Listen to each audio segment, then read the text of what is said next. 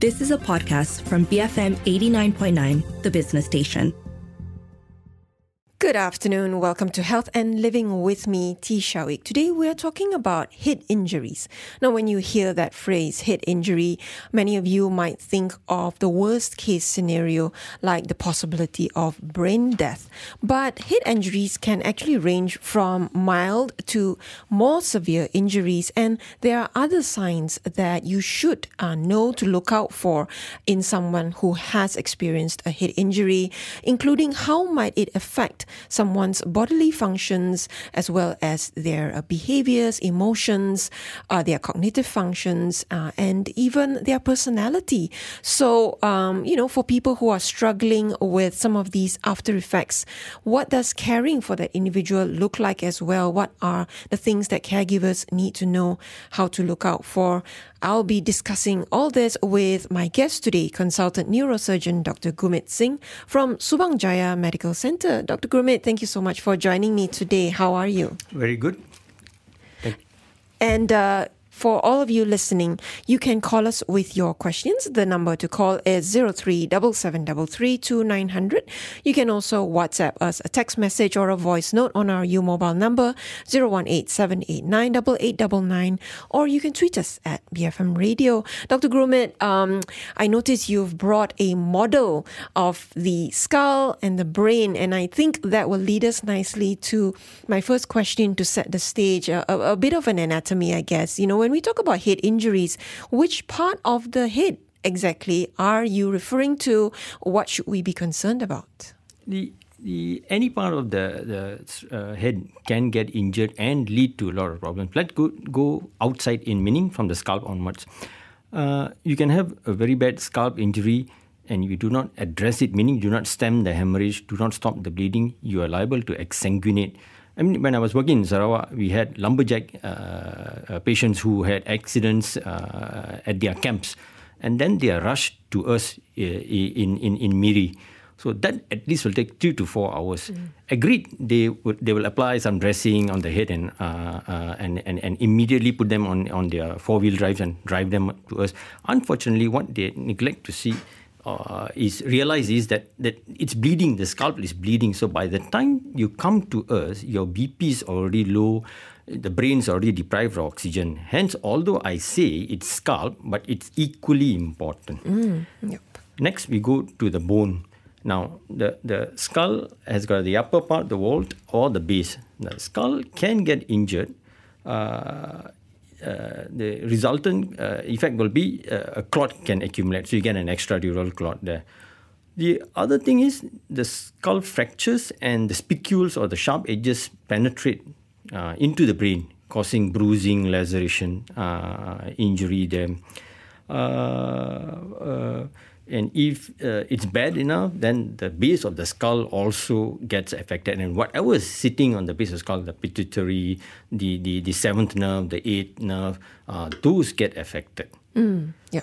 And be, beyond that, then you have the coverings of the brain, the dura, the arachnoid, and the pia. Now, here is where I need to stop and, and, and highlight to you where very commonly the doctors, when you go uh, the emergency department, they will be explaining to you any bleeding that happens above the, the dura, uh, the dura is a leathery layer which gives us a good amount of protection to the brain. So anything above that, that's extradural. Anything below that, that's subdural in relation to the dura. Mm-hmm. Then you get the arachnoid. Uh, uh, anything below that, then the subarachnoid. So these are the common uh, injuries within the brain cavity. Of course, then you have got carotid blood vessels that also can get injured. You can get dissection.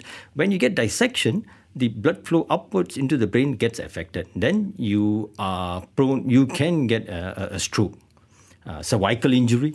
So there are a whole host of things that that that is included in this uh, head injury.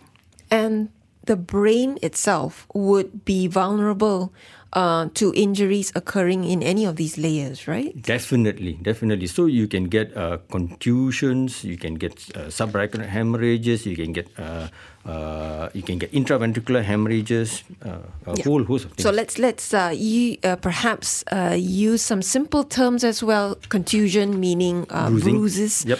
uh, and hemorrhaging meaning bleeding, right? Yeah. Um, what kinds of uh, injuries or trauma, or rather um, incidents, would lead to head injuries, and most commonly, what leads to head injuries in Malaysia? The most common uh, cause for head injury in Malaysia will be our road traffic accidents.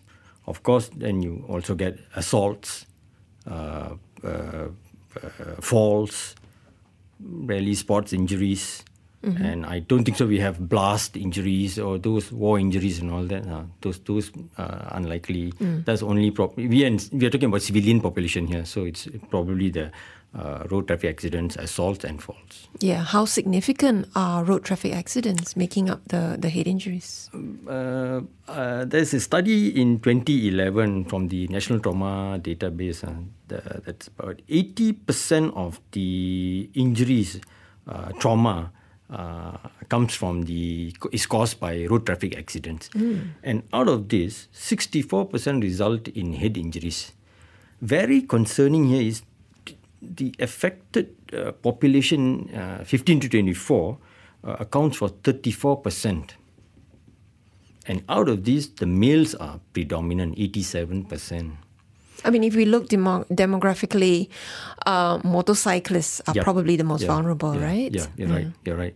And and these are where the uh, the, the the young people going to back from work, uh, the most productive uh, uh, segment of the society, uh, uh, they are using this this mode of transport. And uh, another study in 2019 tells us that the uh, most of the accidents. This this, uh, this is a study from uh, PDRM Police Diraja Malaysia, and that tells us that most of these studies, uh, most of these uh, accidents occur uh, in uh, Selangor, Johor, Wilayah Persekutuan. Uh, these are economic powerhouses in the in the in the nation where everybody congregates, everybody comes there to to to to find work. Uh, economic power. Yeah, highly urbanized Urban. centers. Um, as a neurosurgeon, um, how concerned are you about head injuries among all the issues that you tackle? I mean, you uh, before uh, we started the show, you actually brought up this phrase that head injuries are the Cinderella of neurosurgery, and I found that very interesting and thought maybe you could share that with our listeners. the the bulk of the cases for us in, in, day-to-day neurosurgery practice is uh, is head injury, but because there's so many, the communication with the with the doctors and the family uh, probably uh, uh, leaves much to be desired. We need the, the important thing is we need to educate the family that look, you're going to take this this patient back home, and what next? Uh, that's that's I think that that is is is, is uh, the the missing piece here. So we'll spend a bit of time talking about um, what next later on in the show. But I suppose you know, uh, in earlier I alluded to how there's a range when it comes to head injuries. Um, not everything would lead to brain death, but how do you determine? Uh, the severity of a head injury and how much trauma there is to the brain, for instance, and that's what we're most concerned about, I presume. Most commonly used is a scale uh, known as a Glasgow Coma scale. So it's it's from three to fifteen. The uh, thirteen to fifteen is mild head injury, followed by twelve to nine is a moderate head injury, and then uh, eight to three is severe head injury. Uh, you, you you score the patient, but it's not only based on this. There are there are a lot of clues in the CT scan also. So you might be having GCS of uh, 13, uh, uh, 14, and somebody labels you as mild head injury. So there's a lot of relief, no, when you tell the family members that oh yeah, that's uh, uh, mild head injury and nothing much. But uh, what what what what what the patient does not know there is there could be small small hemorrhages uh, over that, but there's nothing for us to do. Uh, the blood will resolve by itself. But this over uh, time leads to clinical conditions like uh, cognitive issues, uh, sleep issues, uh, physical issues like like uh, constant headaches, photophobia, uh, you, cannot tolerate loud noises, mm. uh, things like this. Yeah. So um, when somebody has experienced head injury, let's say uh, due to road traffic accident being the most common case, let's let's use that. It, it, what typically should it look like? Uh, they would be rushed to the hospital, um, I assume, uh, at the emergency department, or what would happen, and when do you, as the neurosurgeon, come in? So uh, let's start from the emergency department, the scenario. Um, uh, once you arrive, it depends on your on your on your GCS. Uh, either there's relief or there's great anxiety. So uh, if uh, your uh, the head injury is mild, then you are sent off to the HDU to be observed there. Uh, uh, if you are you are more critical, more ill, then you either go to the ICU to be. the difference between ICU and HDU is ICU is one to one the nurse is observing you very carefully. Uh, attention solely devoted to one patient. Uh, and uh, uh, if you uh, you need surgery, then you go off to theatre. And then uh, eventually you still come back to ICU. While in ICU, then we commence our treatment. Depends depending on, on, on what the pathology is. Mm-hmm. And then from there, then you step down to HDU uh, where the in, the observation is slightly less intense. Uh, you're more stable. Uh, physio comes in. Uh, uh, we can start uh, moving you around. Of course, physio starts at from day one. Actually, physio starts from ICU, starts from HDU. But mm. here we can m- make you sit up in bed, move you around, things like that. And then you step down further to general ward to the general ward. And then from uh, here again, the difference here is in general ward is four hourly observation. The, the, the observation becomes less intense. Mm. Now we are more focused towards rehabilitation and sending you back home. Yeah and what happens when the patient is back home, right? As you said earlier. So let's go for a quick break. And when we come back, um, I want to revisit that um, spectrum of care that Dr. Gurmit briefly described and perhaps look at a few of those aspects, um, starting with how do you determine who would need surgery? What would a surgical procedure aimed to achieve for someone with head injury. Today I'm talking to Dr. Gurmit Singh, consultant neurosurgeon from Subang Jaya Medical Center, about head injuries and most importantly, um, the recovery and what happens after the patient is discharged from the hospital. You can call us at 03 You can also WhatsApp us a message or a voice note on our U mobile number 018 789 or tweet us at BFM Radio. Stay tuned. Health and Living BFM 89.9.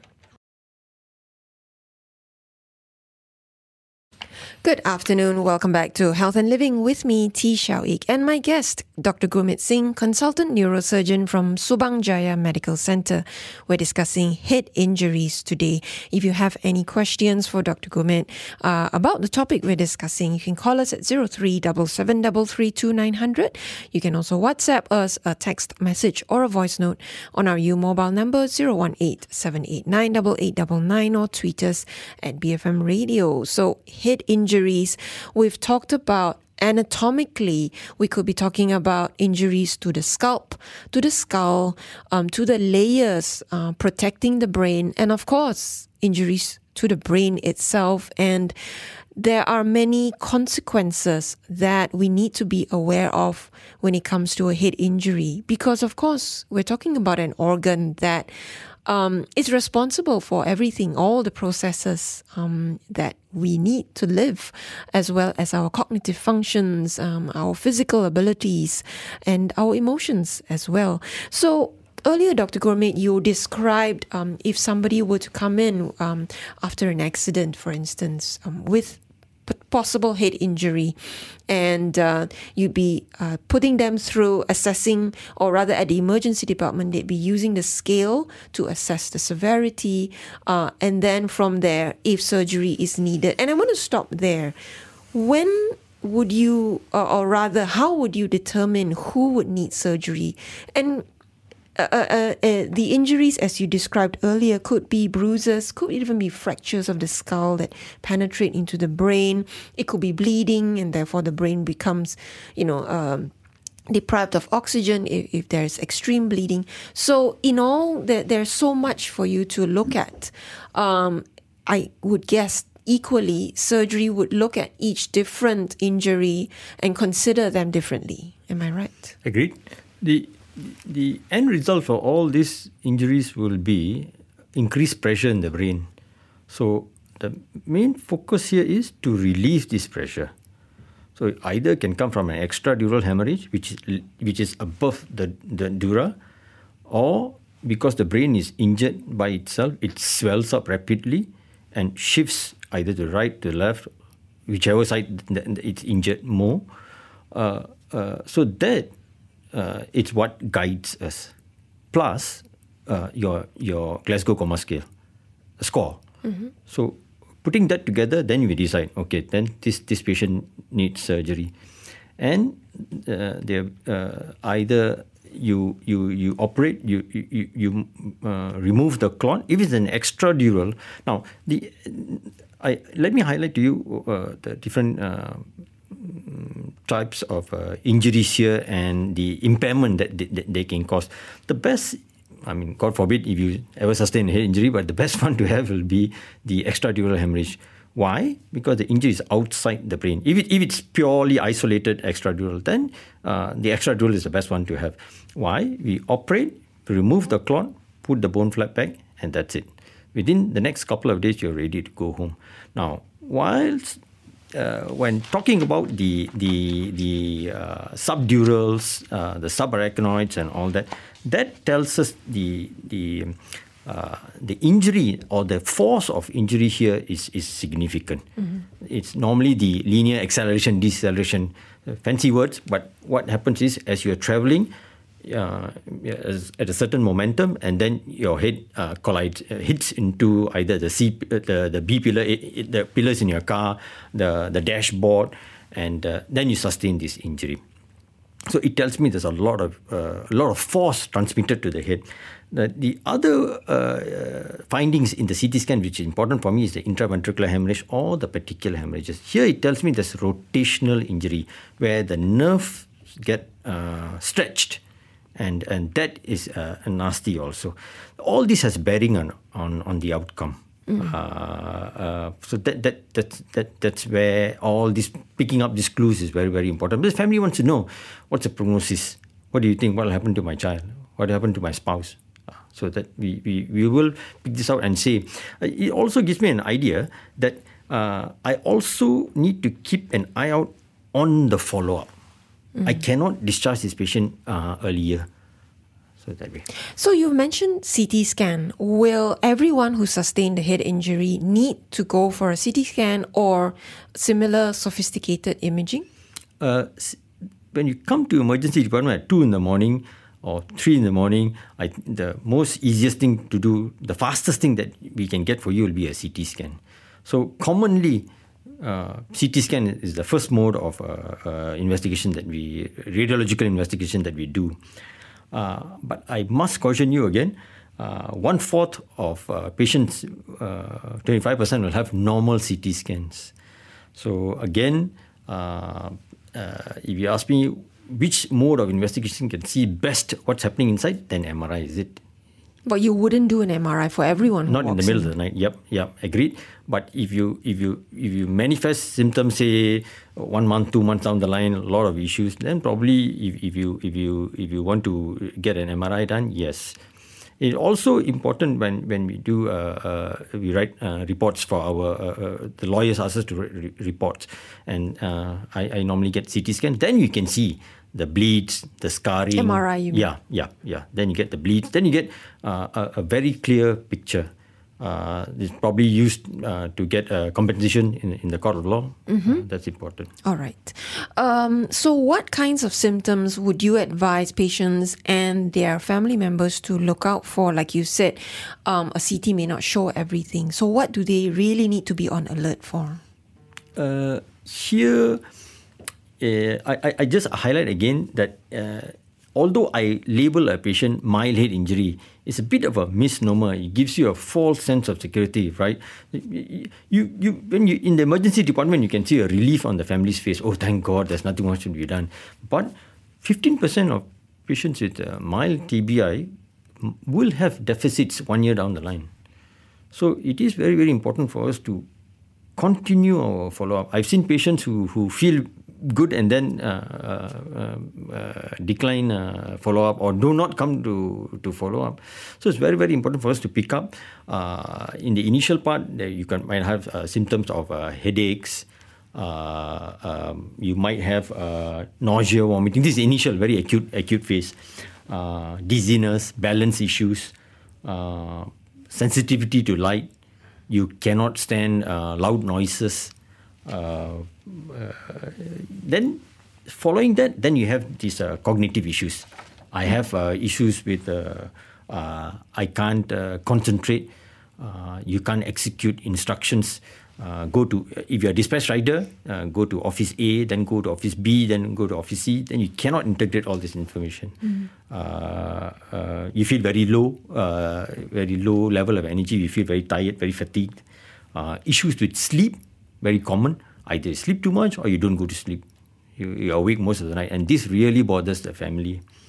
Uh, feeling very anxious, feeling very nervous. I have patients who who uh, uh, do not want to follow their family to, to malls, to family events, to, to, to, to prayer, because there are a lot of people that get very anxious. Uh, then you also need to watch out for uh, uh issues with feeling, you know, very sad, very depressed, mm-hmm. uh, withdrawn. Uh, I have patients who earlier were introverted, now become very extroverted. Uh, they want to be friends with everybody. Uh, or prior to that were very uh, sociable, now become introverted. So personality changes yeah, are yeah, yeah. definitely a red flag. And, and, and there is recourse to this. So again, I want to take this opportunity here to highlight that please don't suffer in silence. Uh, approach, tell the doctor uh, uh, neurosurgeon might not be uh, uh handle all these uh, neuropsychology issues. You know. We, I, I think we are kind of gatekeepers. So we work in a multidisciplinary team here. Uh, so the neurosurgeon sees, oh yeah, I've got this issue. So I address this to my psychiatric colleague, my neuropsychologist. it's it's a team uh, the uh, brain injury team uh, will be uh, it's a team it's not one individual uh, uh, it's not a, a one man show mm. but when you say there's recourse would it come back to having to undergo surgery to address these issues? Possible if the if the brain water is is obstructed, it can happen because the brain water uh, travels from the ventricles right up to the top part of the brain, the head, and is absorbed into the sinuses. Now, anywhere along that pathway, the the the, the flow can get uh, obstructed. Uh, once that happens, water accumulates within the ventricular cavities, and then you see uh, uh, the patients uh, changing. Commonly, uh, the family will, will observe if there was a craniectomy, meaning where the bone is missing, and uh, prior to that, the, the brain was sunken. So as the days pass by, you see slowly that area being lifted up, becoming fuller. And if there's accumulation of, of water within the ventricular cavity, it starts to bulge and becomes tense. The other person that picks it up is the rehab team. Prior to this, the patient can obey commands. The, the, the, the, progress was along the trajectory, expected trajectory. But now you see him starting to fall, the level starting to fall. So that's when they, they call, call, call us and say, hey, look, I'm having this problem. Can you have a look at him? And True enough, when you do a CT scan, you pick up. Uh, dilated ventricles. I see. Um, then the the roles of the other professionals you mentioned in the multidisciplinary team, including neuropsychiatrist, neurologist, rehab physician, um, how would they uh, go about managing? I'm going to pick up some of the issues you mentioned, like um, cognitive uh, concentration issues, fatigue, and mood issues. Yeah, this uh, again, we will, we will in, they are they are part of the team. There's no prima donnas in in in in in in, in uh, head injury team. So we pick problems, we pass them on to our colleagues. Now that that that, that the uh, the issues with the with the uh, anger, with depression, and all that, that the psychiatrists will have, uh, psychiatrists, neuropsychologists will handle. Uh, we want to make sure that the patient starts to walk again. Uh, uh, uh, uh that rehab team, even the diet nutritionist is is very much involved in, in this team. You're, you have sustained a, a severe head injury and you're you have been lying in bed. You're wasting away. So I, I I need to ensure that you don't go into catabolic phase where your muscles are eaten away and all that. So I the, the nutrition is also very very important. Yeah. And you mentioned that, um, you know, is that the worst case scenario where somebody walks out of, uh, you know, the clinic initially looking, um, quote unquote, normal, and only a year later comes back um, because these signs came up? Is one year too late? Um, what What is an optimal window? It, I, I can't quote optimal windows. It all depends on the amount of brain that's damaged, number one. Number two, and how soon you, you manifest these signs. It's all individual. There's no one, one size fits all. What we can do is sensitize everybody from the medical community right until the man in the street that, that these are the things to watch for. If you encounter this, please come back to us immediately. Do you find that people often miss them? They they dismiss it for something else. They um, sweep it under the carpet. Yes, definitely. This is where you have you hear sad stories, marital issues, discords. Uh, person can't hold one job, eh, one job to another to another because your bosses keep telling you you cannot uh, you cannot follow my instructions. Yep. Um, we have a question from Tan who's asking when do you do a craniotomy and what's the mortality rate? uh, you do a craniotomy to relieve the, the, the pressure of the brain. Now, let me contrast that with the craniectomy. I, I, I take the opportunity to, to introduce two terms here craniotomy and craniectomy. Craniotomy is to cut the cranium, the, the, the, the skull, and put it back again. Craniectomy is to cut the, the, the skull and take it away and put it away. Why? What's the difference between both these surgeries? Is both uh, uh, involve cutting the skull, and one is removing the skull away and uh, uh, allowing the brain to herniate to to to bulge out. So that means we are giving the uh, room for the swollen brain instead of compressing everything within a closed box, which is the skull, uh, allowing it to pop out, allowing allowing it to come out and relieve some amount of pressure uh, within the uh, uh, within the um, uh, cranium. And regard, with regards to the mortality, the lowest mortality should be from the extradural. I, I'm talking. I, I, I- refer now to the individual pathologies. The the extradural should have the lowest mortality, less than what I, I can't recall now. Less than few percent. But the highest percent will be those who sustain the uh, uh, uh, subdurals, uh, uh, uh, uh, the, the, the bad injuries where the brain is shifted to the right or to the left, uh, those have the highest mortality. So, when you broach the necessity for um, surgery with the caregivers, it must be a difficult one for the family members to to deal with. Uh, how how do you convince them that this is actually necessary? I mean, there is no other recourse. The family will ask you, very common question: Do you, does he really need the surgery? So the answer is, uh, if you see the brain shifted, the midline shift, you measure the midline shift, and if there is midline shift, uh, then there's no recourse. We don't have any medication that that that you take. We we can buy time with, with, with infusing mannitol. Mannitol is a, a osmotic agent which goes along into the blood vessel and it, um, for want of a better word, it sucks the the, the water away. Uh, And relieves that pressure, Relieves like the pressure. But is that sufficient? Number one. Number two, does that effect last long enough for you to recover? So, it, So the decision, in a way, makes itself because of the severity Yeah. and the, the urgency of the need. number one. Number two, you don't have much time to sit and say, mm, um, okay, I'll come back in, in one hour, I'll come back in two hours. Here, the decision needs to be fast. Time is brain. The the more, it, uh, the more time you spend, the less brain is left behind. That's right. The the damage continues damage. to Yeah, accumulate. yeah, yeah, Um, many sobering thoughts here, uh, but very important ones. And uh, what I want to explore uh, after we come back from the next break is what next. As Dr. Gurmit said earlier, uh, what he's described is very much the care that takes place in the hospital during those acute uh, hours when somebody has come in with a head injury uh, and has undergone surgery. But what happens when the patient is discharged? What do family members need to know about caregiving at home?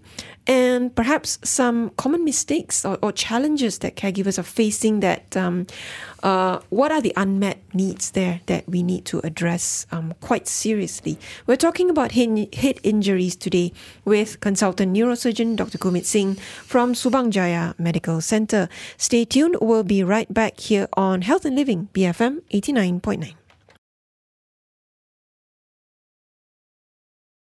Good afternoon. Welcome back to Health and Living with me, Tee Shiao Eek, and my guest, consultant neurosurgeon Dr. Gurmit Singh from Subang Jaya Medical Center. We are talking about head injuries. Um, actually, among the most common issues that uh, general surgery as well as neurosurgery deals with. Um, they're very common in Malaysia due to the high um, incidence of road traffic accidents in Malaysia. And if you've ever been on a Malaysian road, you'd probably be familiar with the risks and the um, catastrophic, um, you know, uh, consequences of a road traffic accident.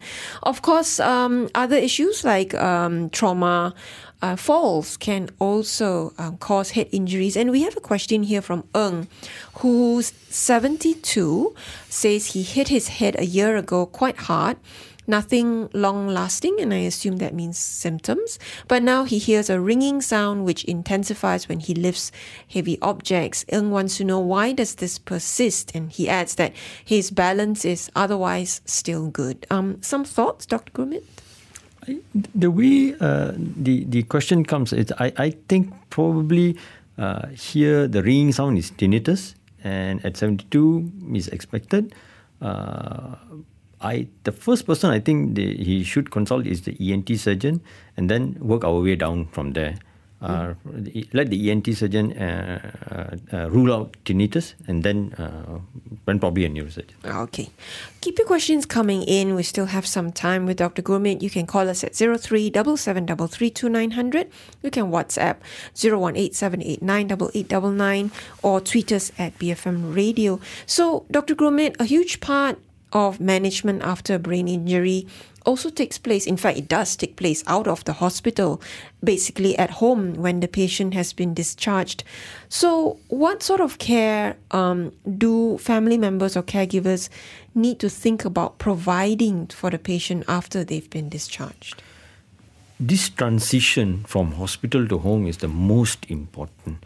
All the effort uh, done in the hospital to treat will come to a knot if the level of care at home drops. It's, I'll explain this to the, the way I explain this to, to, to, my patients is you're taking back, uh, especially a, a, a, a, severe head injury, you're taking back a 70 kg baby back home. Uh, uh, not something flippant, but here I want to address that you, you, you, you will be addressing the feeding, the bathing, uh, the grooming, taking care of the bowel and bladder. Uh, uh, uh everything is under under your care. Compare that to the mild head injury, or compare that to somebody who has a fractured femur, the thigh bone. So they can walk, they can hobble around on a crutch, they can eat themselves. You just have to cook, put the dish in front of them, and that's it done. Here, you have to take over everything. Now, with the newborn baby at home, you with one hand you can pick the baby up, change the sheets, change the diapers, everything is done. Uh, here, it's impossible to lift the, You need at least two people, and there I want to highlight here again uh, the care of uh, uh, uh head injury patient at home, especially the severe ones that that you, you come home. It's not a solo job. Uh, it's a combined family job. If it's a solo job, uh, is disaster. Because when these patients come back to clinic and you see uh, bed sores, uh, contractures starting to develop, uh, uh, poor hygiene, uh, you know immediately that that it, it is not a good news for, for this patient. So the family must come together. Here again, very sadly, if there are family issues, again this will impact on the family. The son is estranged from the family. The father is estranged. Uh, you know, not good relationship. it, it, it's bad news. But even in the best case scenario, I would imagine, Dr. Gurmit, it places so much strain on family Agreed. members. Um, Agreed. Uh, like you said, if it's a team, but people have to work, um, caregiving is full time job, isn't it? Yes, agreed, hundred percent agreed, and and there must be uh, the doctors also must highlight to the family. Uh, what I do is commonly, uh, once you step down from ICU to HDU, I know that you're going to go back shortly. So I will call the family in and let's uh, start the conversation earlier. The family cannot care when they are in ICU. They come, visit, go back. Why? Because the nurses are there. HDU is similar scenario, but less intense. You can come a bit longer, you can hang along, you can watch how they feed and all that. Uh, and and once in the ward, that's where you want to come and learn. Of course, there's attitude also. Some people say, "This is a nurse's job." You know, I've heard of that that argument. So this is a nurse's job, but once you take this patient back home, that's when your level of stress is going to go very high. If you've never bothered how to change the pampers, how to feed via the Ryle's tube, how to uh, uh, uh, uh clean that patient. Uh, it, it's to your detriment in the end. Uh, sorry, in the end, it's the detriment of the patient actually, not yeah. to you. But also, of course, it affects the family. The stress level will go up. There are two things you can cope: either make dono or uh, suffer. Mm. Are there resources that caregivers can um, reach out to within society that perhaps they may not be aware of? The, we we we don't have uh, like like the stroke society they they the, the stroke uh, they have NASAM and all that very good strong uh, uh, organizations. But for the head injury patients we don't have much recourse. Uh, hospitals do have uh, when i was working in the government hospitals we have domiciliary care so from from hospital Kuala Lumpur, they used to go. I think the limit, the radius is about 20 kilometers. So they'll come visit you. Of course, not that often, but just to give you the confidence, and keep an eye on you. Private hospitals do have uh, teams uh, that come uh, come to your house yeah. and, and help you, uh, uh, with, assist you with tube feeding, uh, advice, and all that. Yeah, and I think that's very important that. Um, caregivers still have the support and those connections uh, when they're back home. Um, we may have alarmed some of our listeners, so we have somebody um, messaging in to ask Is it serious if uh, a 68 year old woman had knocked her head on the upper door of the fridge while trying to get something out of the lower compartment of the fridge? I, I, this is a very good question. This is a geriatric head injury, this is an elderly head injury. Question here is uh, two two things we need to uh, uh, to acknowledge first. Number one, as you grow older, the brain shrinks. Once the brain shrinks, there's a lot of room between the brain and the skull. So if there is to be bleed, that bleed will there's room for the bleed to accumulate. Therefore, the patient will not manifest symptoms. It will take time to manifest. So that, that patient eats, drinks, goes to sleep, then probably not wake up. Uh, or uh, manifest symptoms later. The second thing we need to acknowledge is most of our elderly patients now on blood thinners. So that further exacerbates the situation. Mm. So so it starts to to to bleed. Uh, small contusion in the brain can become larger. Mm. What I'm trying to say here is, for you, if you think your elderly family member who's on blood thinner uh, is about 70 plus, then I think best you head to a hospital. Uh, let the doctors have a look if need be, let us CT scan. If need be, let us observe overnight. I know it's a real hassle to to you know to to to go to hospital. You have to wait there, spend hours. But I think for peace of mind, uh, it's uh, worth uh, uh worthwhile investment. Mm, so it's not overreacting, uh, even if it's something that seems like a simple bump on the head. Uh, especially in the elderly plus those on blood thinners. I am cautious. I I I I, don't want to give people a uh, uh, false sense of security and say no, don't worry, nothing much.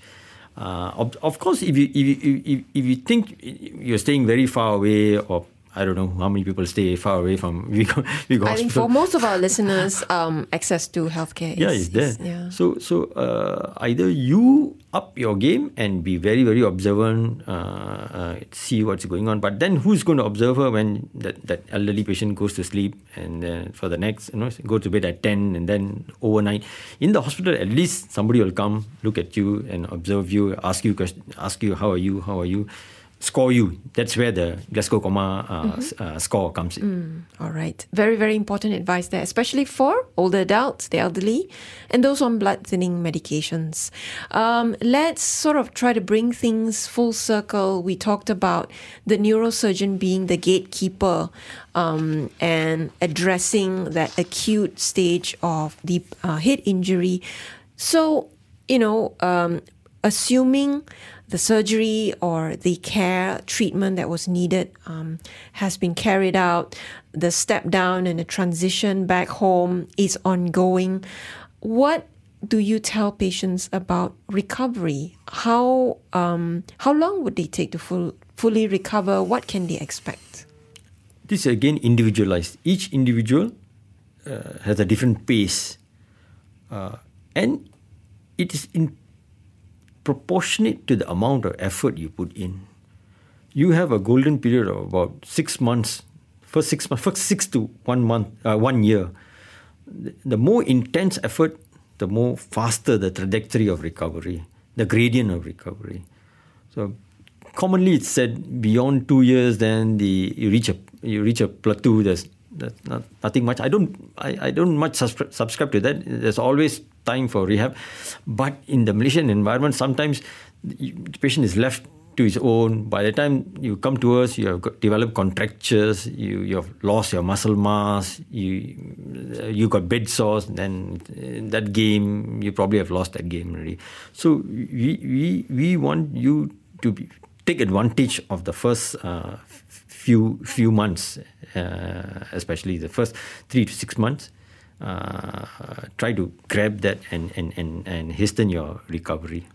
So that care um, and the rehab uh, and all the support necessary is very, very important. Extremely. A final message. Um, perhaps you'd like to talk about prevention as well, Dr. Gurmit, in a final wrap up message. prevention, I think the government is doing enough. We have, we have enough rules. It's the following the rules that we we probably lack there. Uh, uh, the the the, o- the other thing, like I said, people with mild head injury, uh, you have manif- If you have these symptoms, you manifest these symptoms. Your family members, your bosses pick this up. You know, you cannot ob- you cannot recall, you cannot uh, follow instructions. Then I, I suggest you, you you come back to the hospital and, and, and highlight this to your doctor, and so that we can commence treatment uh, as soon as possible. So the most important thing here is you don't suffer. Don't suffer in silence. Suffer in silence. Thank you so much, Dr. Gurmit. I've been speaking to Dr. Gurmit Singh, consultant neurosurgeon from Subang Jaya Medical Center about head injuries. This has been Health and Living on BFM 89.9. You have been listening to a podcast from BFM 89.9, the business station. For more stories of the same kind, download the BFM app.